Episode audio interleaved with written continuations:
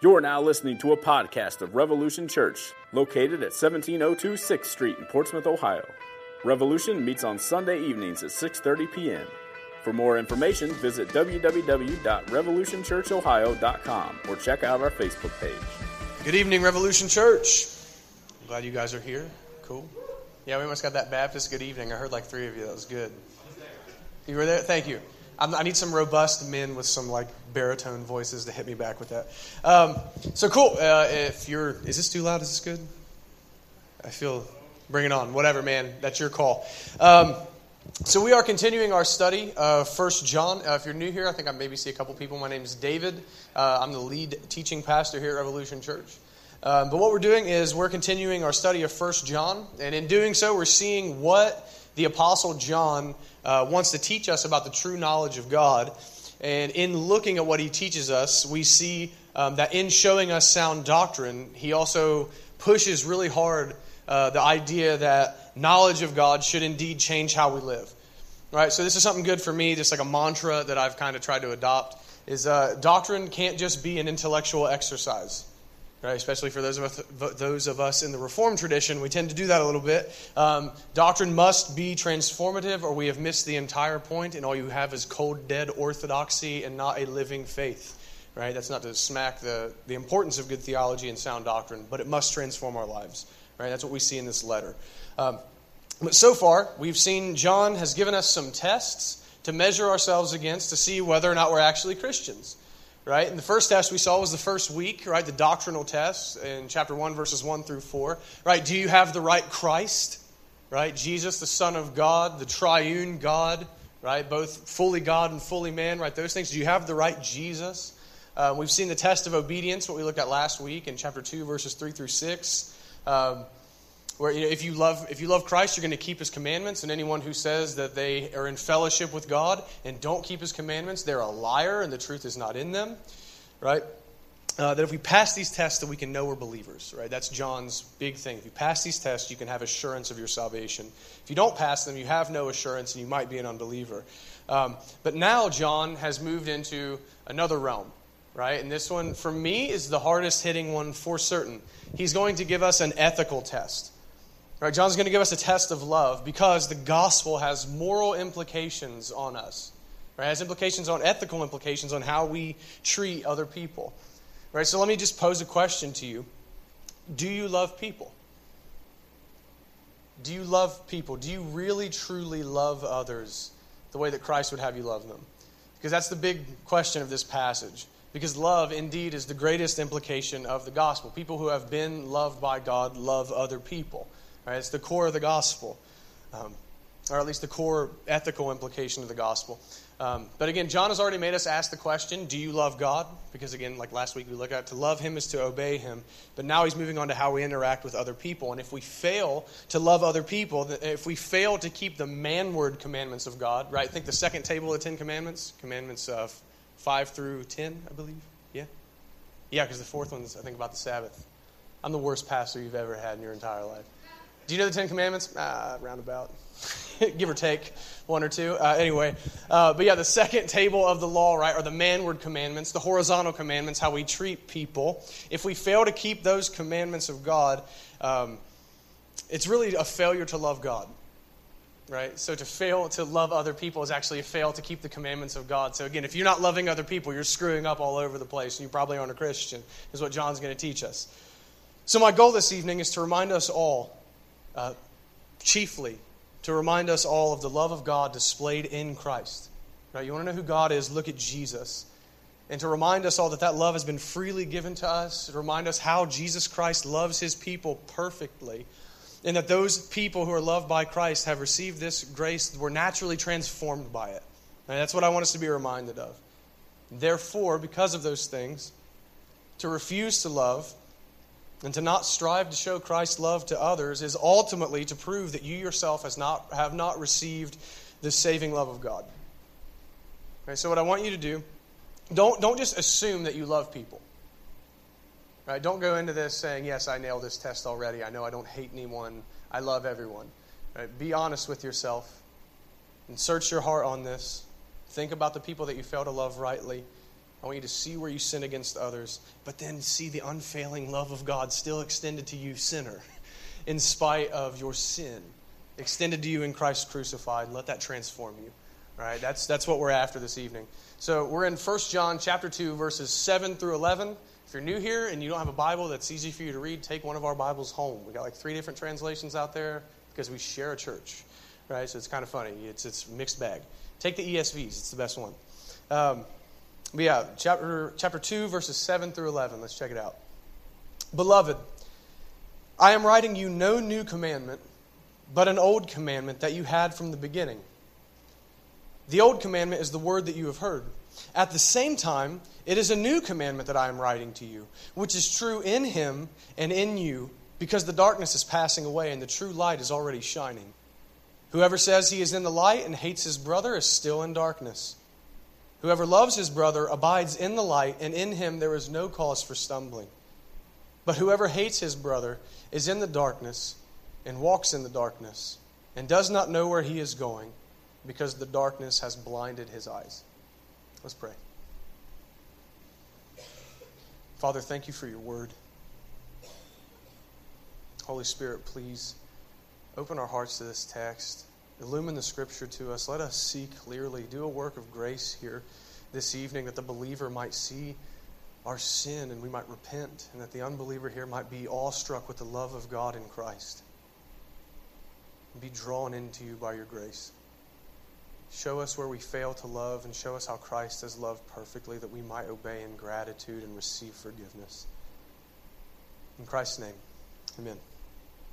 All right, so John, like we said in the intro, right? John has been writing about the Christian's obligation to keep the commandments of Jesus, right? Last week we looked at that, chapter 2, verses 3 through 6. But now he's singling out one commandment in particular, and he says that this commandment is both old and new, which is kind of trippy, but he doesn't tell us what that commandment is, right?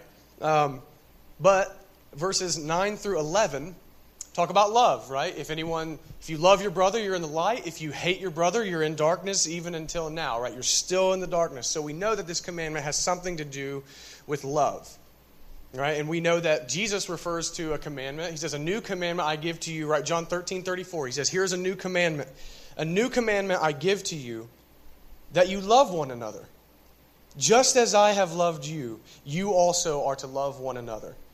Right? So that's, that's the old command that, that John has in mind, right? He says this is the commandment that you've received from the beginning. Right? So this is what he's got in mind. We again we infer that because Jesus says it's a new commandment. He talks about love in verses 9, 10, and 11. Right? So the overarching command is to love one another. Um, and I was talking to Nick Sherman about this last night at his engagement party. Say congratulations. Yeah, see? That wasn't even in my notes. I just worked that one in off the cuff for you. Um, right, but me and, me and him were talking about uh, how insane is this? Just, just to go ahead and start like the gut punches that are going to happen in this sermon as we talk about loving other people. How central to the life of the Christian was loving each other. That in the first century, John says, Yeah, it's just the old commandment. I don't have to tell you what it is. You just know. You've always known this commandment. Just think about that for a second. Like, is that us? Like, it's just a really convicting question. Is that us? Because it was so central in the preaching of the apostles. It was so central in the life of the early church that he didn't even have to tell them what commandment he was talking about. We have had to deduce what he was talking about. That's insanity. They loved each other. Right? So, just uh, to, to be transparent here, I recognize before we go any further that this text says brothers. Right? He's talking about loving other believers, right? That's what, that's what he means by brothers. Love your brother, love other believers. But what we're going to do this evening, and this is not me doing violence to the text, we are going to open up this commandment right? We're going to extend this one out to loving all people because the command to love, as we're going to see, indeed extends to all people. And then later in this series, in chapter 3, because John writes in a circle and it drives me insane, he's going to repeat this concept. And then in that chapter, we're going to dig deeper into what it means to love fellow Christians and why that's so important if you're going to be a Christian. Um, so we're definitely going to get more specific on that. But this evening, we're going to open it up. We're going to talk broadly about loving. Right? So, verse 6 of, of this chapter, John says, We must walk like Jesus walked. And we're going to see that indeed that walk is a walk of love for people. All right, so this commandment is old. He says, You've heard it from the beginning. Right, so this, this ethical implication to love one another as a result of the gospel was part and parcel of the apostles' preaching.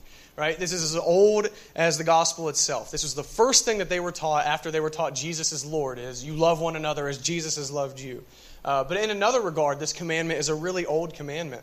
Uh, if you were a Jewish convert to Christianity, you already know to love each other. Right? Leviticus 19, 18. You shall not take vengeance or bear a grudge against the sons of your own people, but you shall love your neighbor as yourself. I am Yahweh, I am the Lord. Right? And just I want to throw that one out there because a lot of times people like rag on the book of Leviticus and was like, dude, that was a snooze fest. But the command that Jesus gives to love your neighbor as yourself is in Leviticus. Right? So again, people crack me up whenever they try to disregard Leviticus entirely. Anyway, so this love command is an extension of God Himself, and it's always been around. Um, humanity was created to reflect the nature of God, so indeed this is an archaic commandment. Right? Not just, not just old in the sense that they heard this when they first converted to Christianity, but this goes all the way back to the Torah. This goes all the way back to the books of Moses. But what is love? Go on. Yeah, Stephen, I was looking at you. Will Ferrell ruined that for me. Chris Kattan, anyway, whatever. What is love, right? It ruined so many sermons about love. Um, our culture gets love wrong. Period. Our culture has no idea of what actual love is. If you ask someone on the street, they're going to tell you it's just that feeling that you get, right? Which is just a pagan concept, I might add. Like Cupid hits you with his bow and you just can't help it. You just love that person. Yeah, that's pagan. That's not Christian. That's not in the Bible. Our culture makes love all about emotion and how you feel and says that love is completely uncontrollable. You just love who you love, and if you don't love them, you don't or that you can fall out of love with people. That's trash. That's not biblical. Love is a verb, which again has become a cliche, but whatever, right? Love is a verb, right? John 3:16, most famous uh, verse in the whole Bible. For God so loved the world, he sent. Right? He did something because he loved. Love is primarily an action. It's, it's not a mere sentiment or feeling towards people. Right? Although love often will come with sentiment and feeling for somebody. Love is primarily an action. Um, and I, I, was reading a commentary, and they, they gave this definition for love, and I thought it was really good. Um, love is a life enhancing action done for someone. Like that, that nail on the head, right? That's beautiful. A life enhancing action done for someone. So, to love each other or to love your neighbor is to actively do good for others is to positively add to their life as you're able and, and, and, as you can, to care for them, to have compassion on them, and act out of that compassion that you have toward them. Right? And, and again, I know this is probably old news for a lot of you, but we need to commit this concept to memory if we're going to keep this commandment. It's not an option to say, I don't feel. No, you're commanded to love. You're not commanded to feel anyway. Right? You're commanded to positively love people. So that's this is an old command to love, right? But John also says that this old command is also new, which tripped me up for a couple days studying this. How in the world, in what regard is this command also new? Well, he opens that up in the middle of verse 8. He says that the command is truly new, right? Whenever he says which is true, he's not referring to the truthfulness of the command. He's referring to that it is truly new, right? So the command is truly new in Christ, right? In him. And what he means by that is that Jesus gave the command to love a richer and deeper meaning than it had ever seen before. This is beautiful stuff right here. So I got, I got three ways that I, that I can see that Jesus made this old command new, just in himself. Right? The, the emphasis is the first one. The emphasis that Jesus placed on love completely turned the command upside down, right? Just opened it up. Uh, Matthew 22, 36 through 40. Teacher, which is the great command, uh, which is the great commandment in the law? And he, Jesus, said to him, You shall love the Lord your God with all your heart and with all your soul and with all your mind. This is the great and first commandment, and a second is like it. You shall love your neighbor as yourself. On these two commandments depend all the law and prophets. Right? So Jesus puts a huge emphasis on love. You want to you want to keep the commands of God? Love. You're either loving God or you're loving other people. And Paul expounds on the second command right? To love other people. In Romans 13, verses 8 through 10, Paul says this Owe no one anything except to love each other. For the one who loves another has fulfilled the law. For the commandments, you shall not commit adultery, you shall not murder, you shall not steal, you shall not covet, and any other commandment are summed up in this word you shall love your neighbor as yourself. Love does no wrong to a neighbor. Therefore, love is the fulfillment of the law. Right? So, what he's saying there, he's not saying that that fulfills every single law that there is, right? But it fulfills all of the man to man, the manward horizontal law is fulfilled when we love. Because if you love, you don't harm other people. You do good for them and you do good to them. So again, Jesus places a great emphasis on love. He says, This is the fulfillment of all law, to love. But it's also new because of the extent that Jesus commands we love others. Right? And this one hurts. Right? Think, think about, okay, so he, so he opens it up yet again. You guys remember the parable of the Good Samaritan? right? Luke chapter 10, go home and read it again. It's a good one, right? The Samaritan is supposed to be the bad guy according to the Jews, uh, but the Samaritan ends up being the hero of the story because he cares for someone who hates him, right? Because the Samaritan cares for a Jew. Jews and Samaritans didn't get along. But the Samaritan ends up being the hero because he loves someone who is his enemy. Quite literally, Jesus says in Matthew chapter 5, You have heard that it was said, You shall love your neighbor and hate your enemy, which sounds awesome. But I say to you, love your enemies and pray for those who persecute you. Straight up. So there it is, black and white out of the mouth of Christ, not just veiled in a parable. He's saying, You love your enemies. So he's throwing this out. So the extent that Jesus says we are to love, if Jesus tells us to love our enemies, the people who hate our guts, and we're not particularly fond of either, then naturally the, the command to love extends to everyone. Whether it's a friend, an enemy, or a stranger, it doesn't matter. So, the extent of this command to love goes out to every single person that you cross paths with. Anyone you see, anyone you speak with, all people that come across your path, anyone you have any, even the smallest connection to, you are to love them. It's an all encompassing love to, or command to love all people, regardless of who they are or what they've done. Right? But then the biggest one to me, right, the third one that I got, the, the biggest way that Jesus makes this command new is in the quality with which we are to love in John 13 34, he says, Love one another as I have loved you. That is a tall order. As I have loved you, you love each other. That tells me that this command to love is manifested truly in Jesus Christ. He is the definition of perfect love. It is personified in Him. In His obedience to this law, we see what real love looks like. Never before in all of history had love been so truly displayed towards men until Christ took on flesh to show us what that looks like. You know, John 13, the context that Jesus actually gives the new command to love one another, um, it actually gives us a beautiful picture of Christ's love towards other people. Right? That's the passage you guys remember if you grew up Christian Baptist. Uh, they believe you should wash each other's feet which is disgusting. Um, right? Seriously, it was weird, man. It was a weird time. Um, but John 13, we see Jesus washing the feet of his disciples. Right? And, and just so you know, to, to wash someone's feet was the lowest possible slave job. It wasn't a job you just gave to slaves, it was a job that you gave to the slave on the lowest part of the totem pole. Right? The slave of slaves. Wash people's feet. And Jesus girds himself with, with a cloth right, with a towel around his waist, like a slave would have dressed, and washes the feet of his disciples. Even Judas got his feet washed. Jesus Christ knew he was getting ready to be sold out for 30 pieces of silver, and he washed his feet anyway.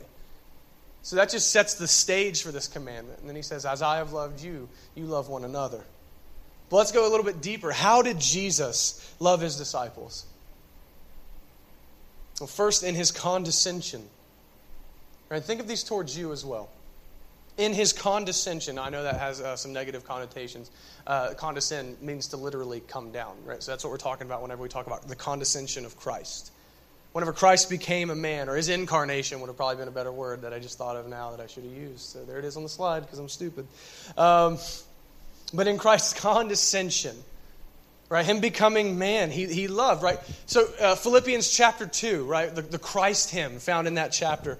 Jesus Christ gave up his riches in heaven and poured himself out and became a human being. Like, just think about that for a minute. It is, we, we can't fathom that. The King of glory becomes a human being. God Himself got down in the dirt with humanity in order to fully love us and show us what love looks like. So the one who is truly above all things willingly humbled himself and became a servant to all men. That's love. He, he was truly, like, he could have been the one to look, and it wouldn't have even been smugly, but to look down and say, Yeah, I'm not doing that because I'm better than them. And Christ condescended to our level in order to love us. Christ also, this was big for me to think about this week, so as men, we tend to fall into this one a lot. Christ inconvenienced himself for his disciples. This one hurts. Christ inconvenienced himself. And, and, as a man, so hear me on this, is a bit of conjecture, um, so take this as you will. Uh, call me a heretic if you want. Uh, as a man, I'm sure that Jesus wanted some free time to himself. All human beings want free time. Right? We all get tired. We want to do what we want to do. But Christ consistently gave that up freely in order to do good for his disciples. He was always with them, he was always amongst the crowds, he was always. And it would have been frustrating all the time. You're always on. And Jesus inconvenienced himself for them. It, furthermore, he allowed himself to be tired for the good of other people. And I know that that is some holy ground for us, right? Like, I need rest, I need my free time. And Jesus says, Yeah, I would like that stuff, but my will is to do the will of my Father. My, my food my drink is to do what pleases God. So I'm willing to be tired and willing to inconvenience myself for other people. Furthermore, Christ quite literally fed his disciples right? The miracle, right? The fish and bread. He multiplied them, he literally fed them. So I look at that and I see Jesus physically, tangibly met the needs of his people. He taught them, right? He discipled his disciples, which is a funny statement, right? He taught his disciples, which means he took the time to sit down with the 12 who were unlettered and unstudied men. They were fishermen. They didn't know much about anything whenever it came to theology, not much about anything about God except from, again, what they had gleaned from growing up. But Jesus took time to sit down with them over and over and over and over again and tell them what they need to know. And if you read the Gospels, you can see that the disciples, the 12, would have been the most frustrating human beings in the world. Right? Jesus washes their feet, and then they start to argue about who is the greatest. Right? Like, how stupid are these people? And yet he continues to teach them. He loves them. Even when it's frustrating, they just didn't get it. He kept teaching them. And then, lastly, and, and most importantly, Christ suffered for his people. Right? His death for sinners. 1 Peter 2.24, He himself bore our sins in his body on the tree, that we might die to sin and live to righteousness. By his wounds you have been healed. Christ suffered for his people. He suffered the burning, white hot wrath of God in place of his people in order to save them. The, the pain of God's burning hatred of sin is more than we can possibly imagine. And yet, Christ, hating the cross, took it gladly in order to save us. He, he spared no expense, he spared nothing of himself for the sake of others. There was no sacrifice too great for Jesus. That's the greatest expression of love. We could not ask too much of him. He was willing to do everything on our behalf because he loved us. So the command to love others as Christ has loved us is nothing less than a call to self sacrificial, unwavering, never ending servant love. That's the commandment. That's how it's new in Christ. But John says that this commandment is also new in us. It's also new in the believer. And he says that because we have been transformed by Christ's love given to us. Right? This is what we talk about being born again all the time. We've been born again by the love of God in Christ. The Holy Spirit has brought us from death to life. And in doing that, He's given us new desires. He's given us a new nature. He's given us a new capacity to love like Jesus. Right? So this commandment is new in us. Because never before, until we were born again, did we have the ability to love in this dimension. We completely lack the ability. We, we lack the desire. Right? But it's new in us. This is part of what it means to be a new creation in Christ right? The, the fruit of the Spirit. Right? Galatians chapter 5, what's the first one? Love. Right? The primary one would be love. Again, given a new dimension, we now have the desire and the spiritual ability to love like this, though we're going to do it imperfectly because no one loves like Jesus except Jesus. We're going to strive to do it. We're, we, are we are we're able now, in some measure, to keep this. Because the love of Jesus has began to drive the darkness out of us. Right? He says, This, this command is new because the darkness is passing away and the true light is already shining. Right? The darkness, through the work of the Holy Spirit, bringing us from death to life, is driving the darkness out of us because He has brought us into the kingdom of the light of the love of Christ. It's shining, and we're reflecting it as we keep the command. So it's new in a lot of different ways. But let me just lay something down for you guys, right? So, in light of just those couple of verses that we've looked at, just let me lay this down. And please hear me on this. As far as I can tell, as far as I can tell, so maybe there's some pushback for this, but Scripture tells us that the one distinguishing mark of the believer is love for people like the supreme mark of the believer. The biggest distinguishing mark of the believer is our love for other people. Now, hear me on this. I am not saying that kind people are automatically saved because they do good works to other people. My Bible is, is crystal clear, and I hope that I've been crystal clear for the last four years about this.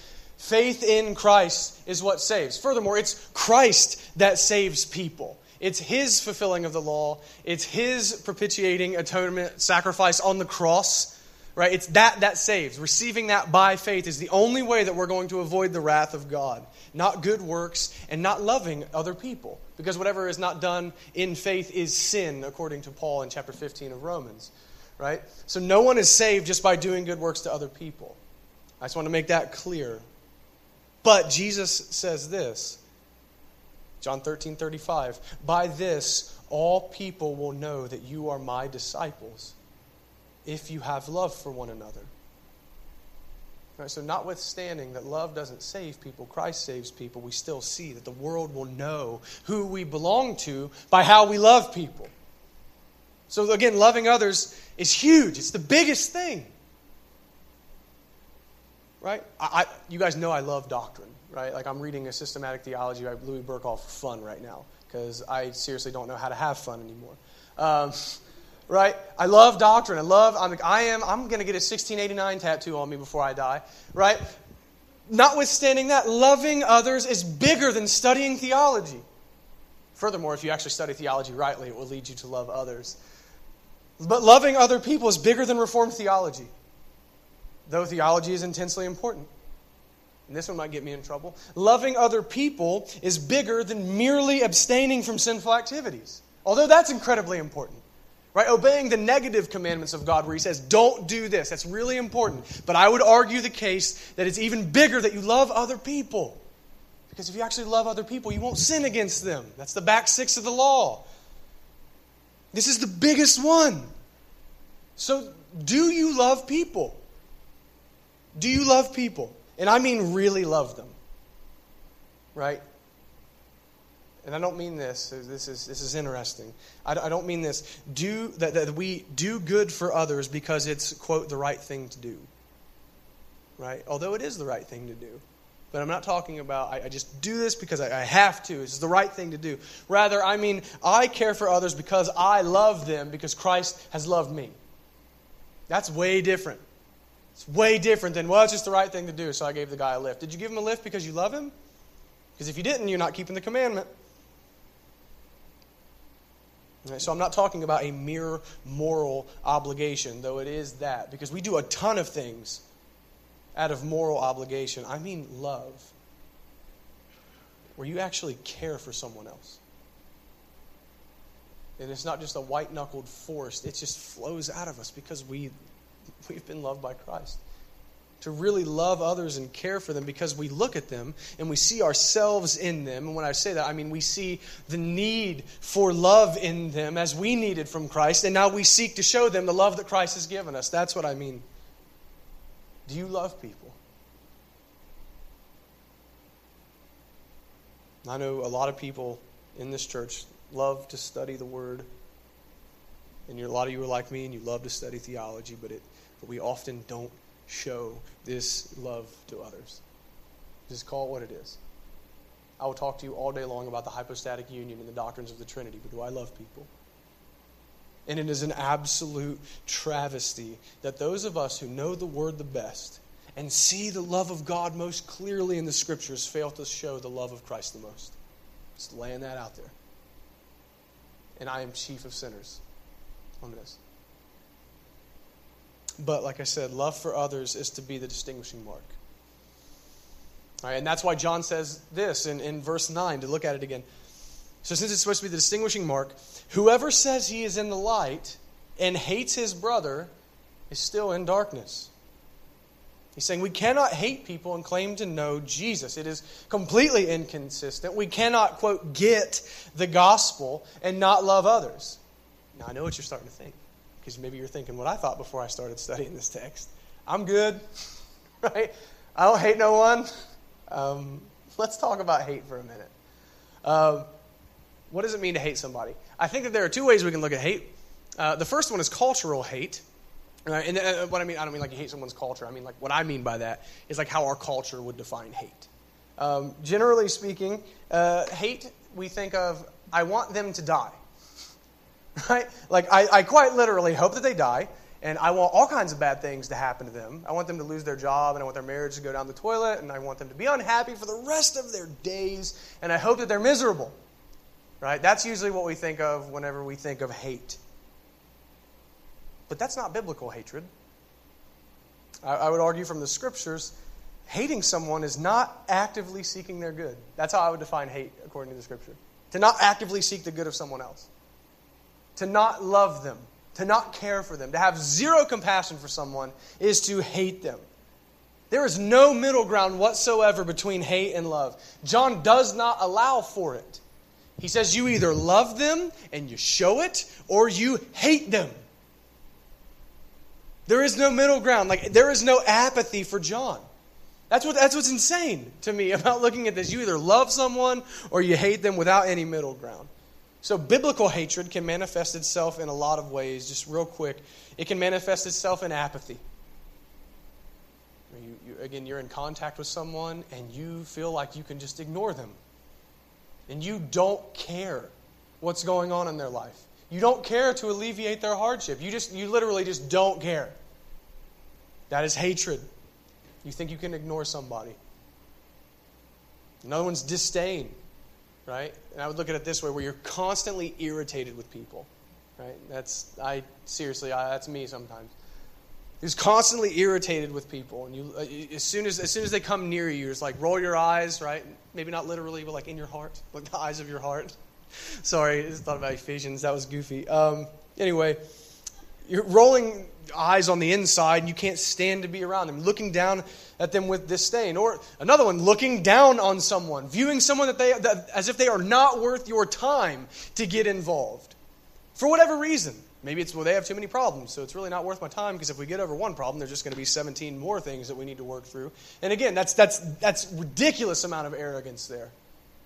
Again, Christ in his condescension actually came down, and yet we would stand up and look down on another. It makes no sense. Or you can hate someone by counting them as an enemy, which is where cultural hatred would actually be applicable here. I hate them. For whatever the reason is, where you actually just hate them as we would, natu- as we would normally define the word hate. But I'll wager this everyone in this room hates someone or some group in one of those ways. Well, let's be honest with be honest here. Everyone in this room hates someone or some group in some way. Maybe it's a coworker. Maybe it's drug addicts, like a group, right? Like drug addicts. Maybe it's a family member or your spouse or a particular church or particular church leaders. Maybe it's welfare recipients. Maybe it's a denomination within legitimate Christianity, right? Where you don't just hate the theology, which is totally acceptable, where, but you hate the people who adhere to that theology. Maybe it's someone who wronged you or someone who wronged someone that you love. Maybe it's needy people that you can't stand. I'm not even talking about the poor. I mean, someone who just seems like they always need to talk to you. Maybe you hate people like that. The list could go on and on and on and on and on here. But regardless of who they are, or what they've done, or what they're currently doing, or what offense that they've committed against you, our response as Christians is to love them.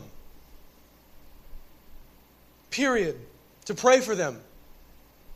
And sometimes that's all that you can do is to pray for someone because there's no way for you to actually help them, but to care enough that you take, eh, eh, take them before the throne of God and intercede on their behalf to seek to do some kindness to them, to care about them, to seek their good. We must love them regardless. We continue to love them. because we were unlovable and God loved us in Christ. One of my favorite passages, Romans 5 6 through 8. For while we were still weak, meaning sinful and wicked, while we were still weak, at the right time Christ died for the ungodly. For one will scarcely die for a righteous person. You might die for a really good person. Though perhaps for a good person, one would even dare to die. But God shows his love for us in that while we were still sinners, Christ died for us. If that doesn't hit you, I don't know what to tell you. Think about who you actually are. Who you were before Christ picked you up out of the mud and breathed life into you when you were an unlovable, blaspheming, adulterous, lying, whatever, whatever it was that you were. Think about who you were before He did that to you. How could you not love someone else?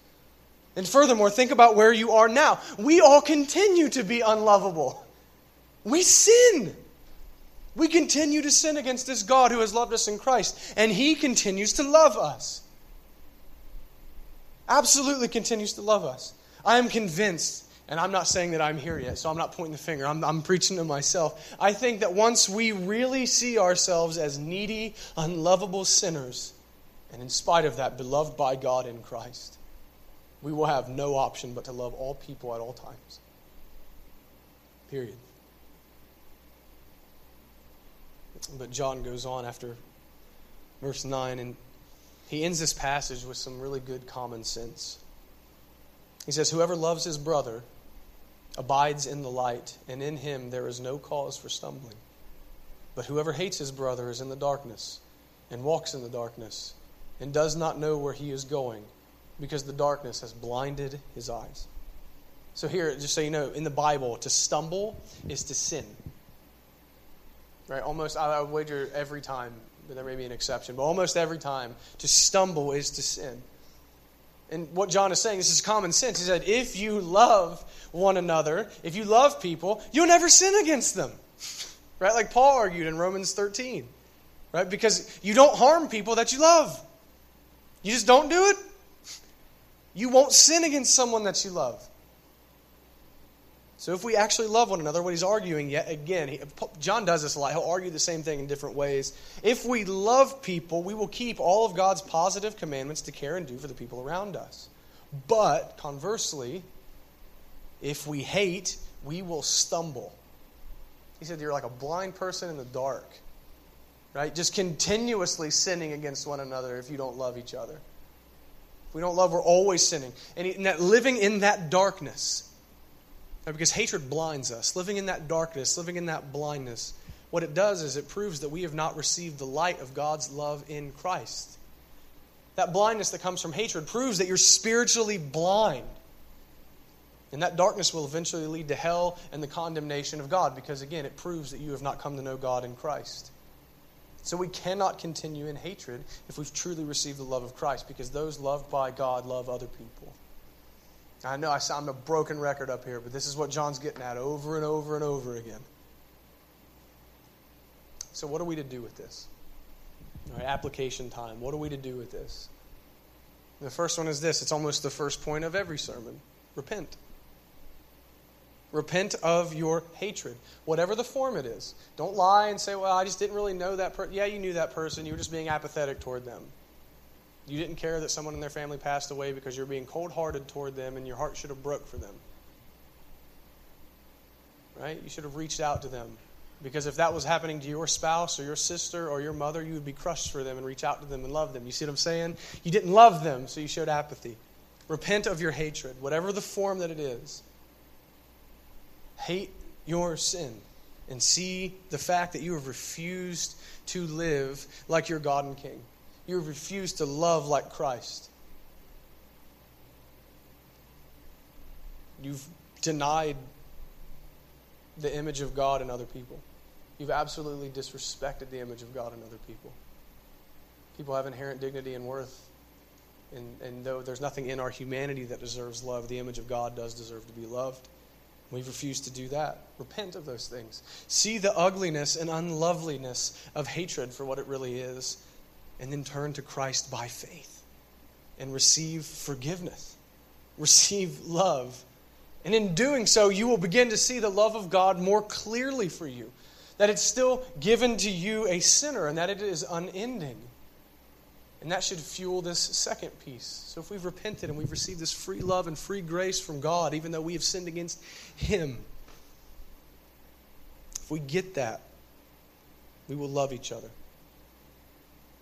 That's the second thing I would tell you to do love one another. Great, David. That's super open ended, right? What, what are we supposed to do, right? If you're thinking like me, love one another. What does that mean? It could be something huge. It could be starting a ministry. I don't know. It could be starting a ministry. It could be donating a lot of money to some ministry out there. It could be getting a new job in order to serve others more actively. Could be something huge. Could be something that completely shakes your life. But it also, and most, most often, could be a lot smaller than that. Right, so some of these might sound cheesy to you, but I really mean it. You don't know what it means to people whenever you do these things. A hug can be loving somebody. It's reaching out to them and letting them know that you care. Being a listening ear for someone, giving them a phone call, shooting them an email, sitting down with someone for a coffee. Know if you know that someone's in financial need, paying a bill for them, going to a visit to someone's house, crying with someone who is mourning, praying for your enemies is a form of love. Refusing to gossip about people that you don't like. Refusing to laugh at someone else's misfortune is actually loving. Graciously rebuking someone who is in sin is loving. Discipling someone is loving. Ending a feud with someone that you have not gotten along with in a long time is loving them. Just being a patient friend to someone who doesn't have many friends is loving them. Love can take many forms and it can look like a lot of things, but it is always going to be a self sacrificial action that seeks the good of someone else. In short, love is always going to look like Jesus. It's always going to reflect some aspect of Him. So I'll leave you guys with this. Because I want to leave you guys with some hope, too. Because that's a tall order. Love people like Christ. Well, that's awesome because I suck at that. Right? I want to leave you guys with some hope. If this commandment to love has beaten you down as it has done to me this week, I want you to remember last week's sermon. Right? Are you striving to love others? Are you striving to love like Jesus? Are you by faith attempting this? Because if so, keep pushing on. Because God is gracious towards his people in the fact that you're striving to love one another like this. The fact that you see the sin in your life and you are now repenting of that sin proves that you belong to him and he will not abandon you. You do indeed belong to him. If this command has beaten you down, keep striving. No one is going to perfectly love like Jesus. And we are sinners. And when you sin against others and fail to love, I want you to know, like Paul talks about in Romans 5 and 6, God has more grace than you have sin. He has more love for you than you have sin. Because Christ has loved you with an unending, unfailing love. So I want you guys to all reflect, myself included, reflect on that love of God in Christ and be transformed. Because, like John says, the kingdom of darkness and hatred is passing away, and the love of Christ is shining. So go and reflect that light as citizens of his kingdom of love. Let's pray. Father, thank you for loving us when we were unlovable, for sending Christ to die for wretches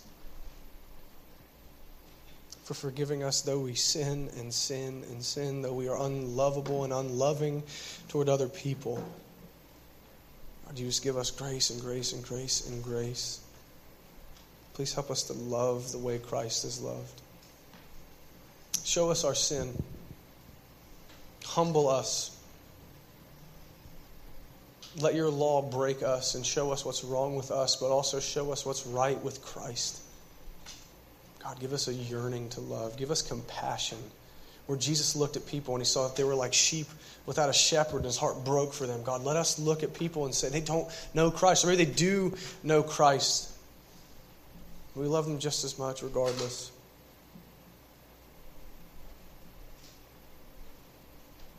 Mold us into the image of your Son. In Jesus' name, amen.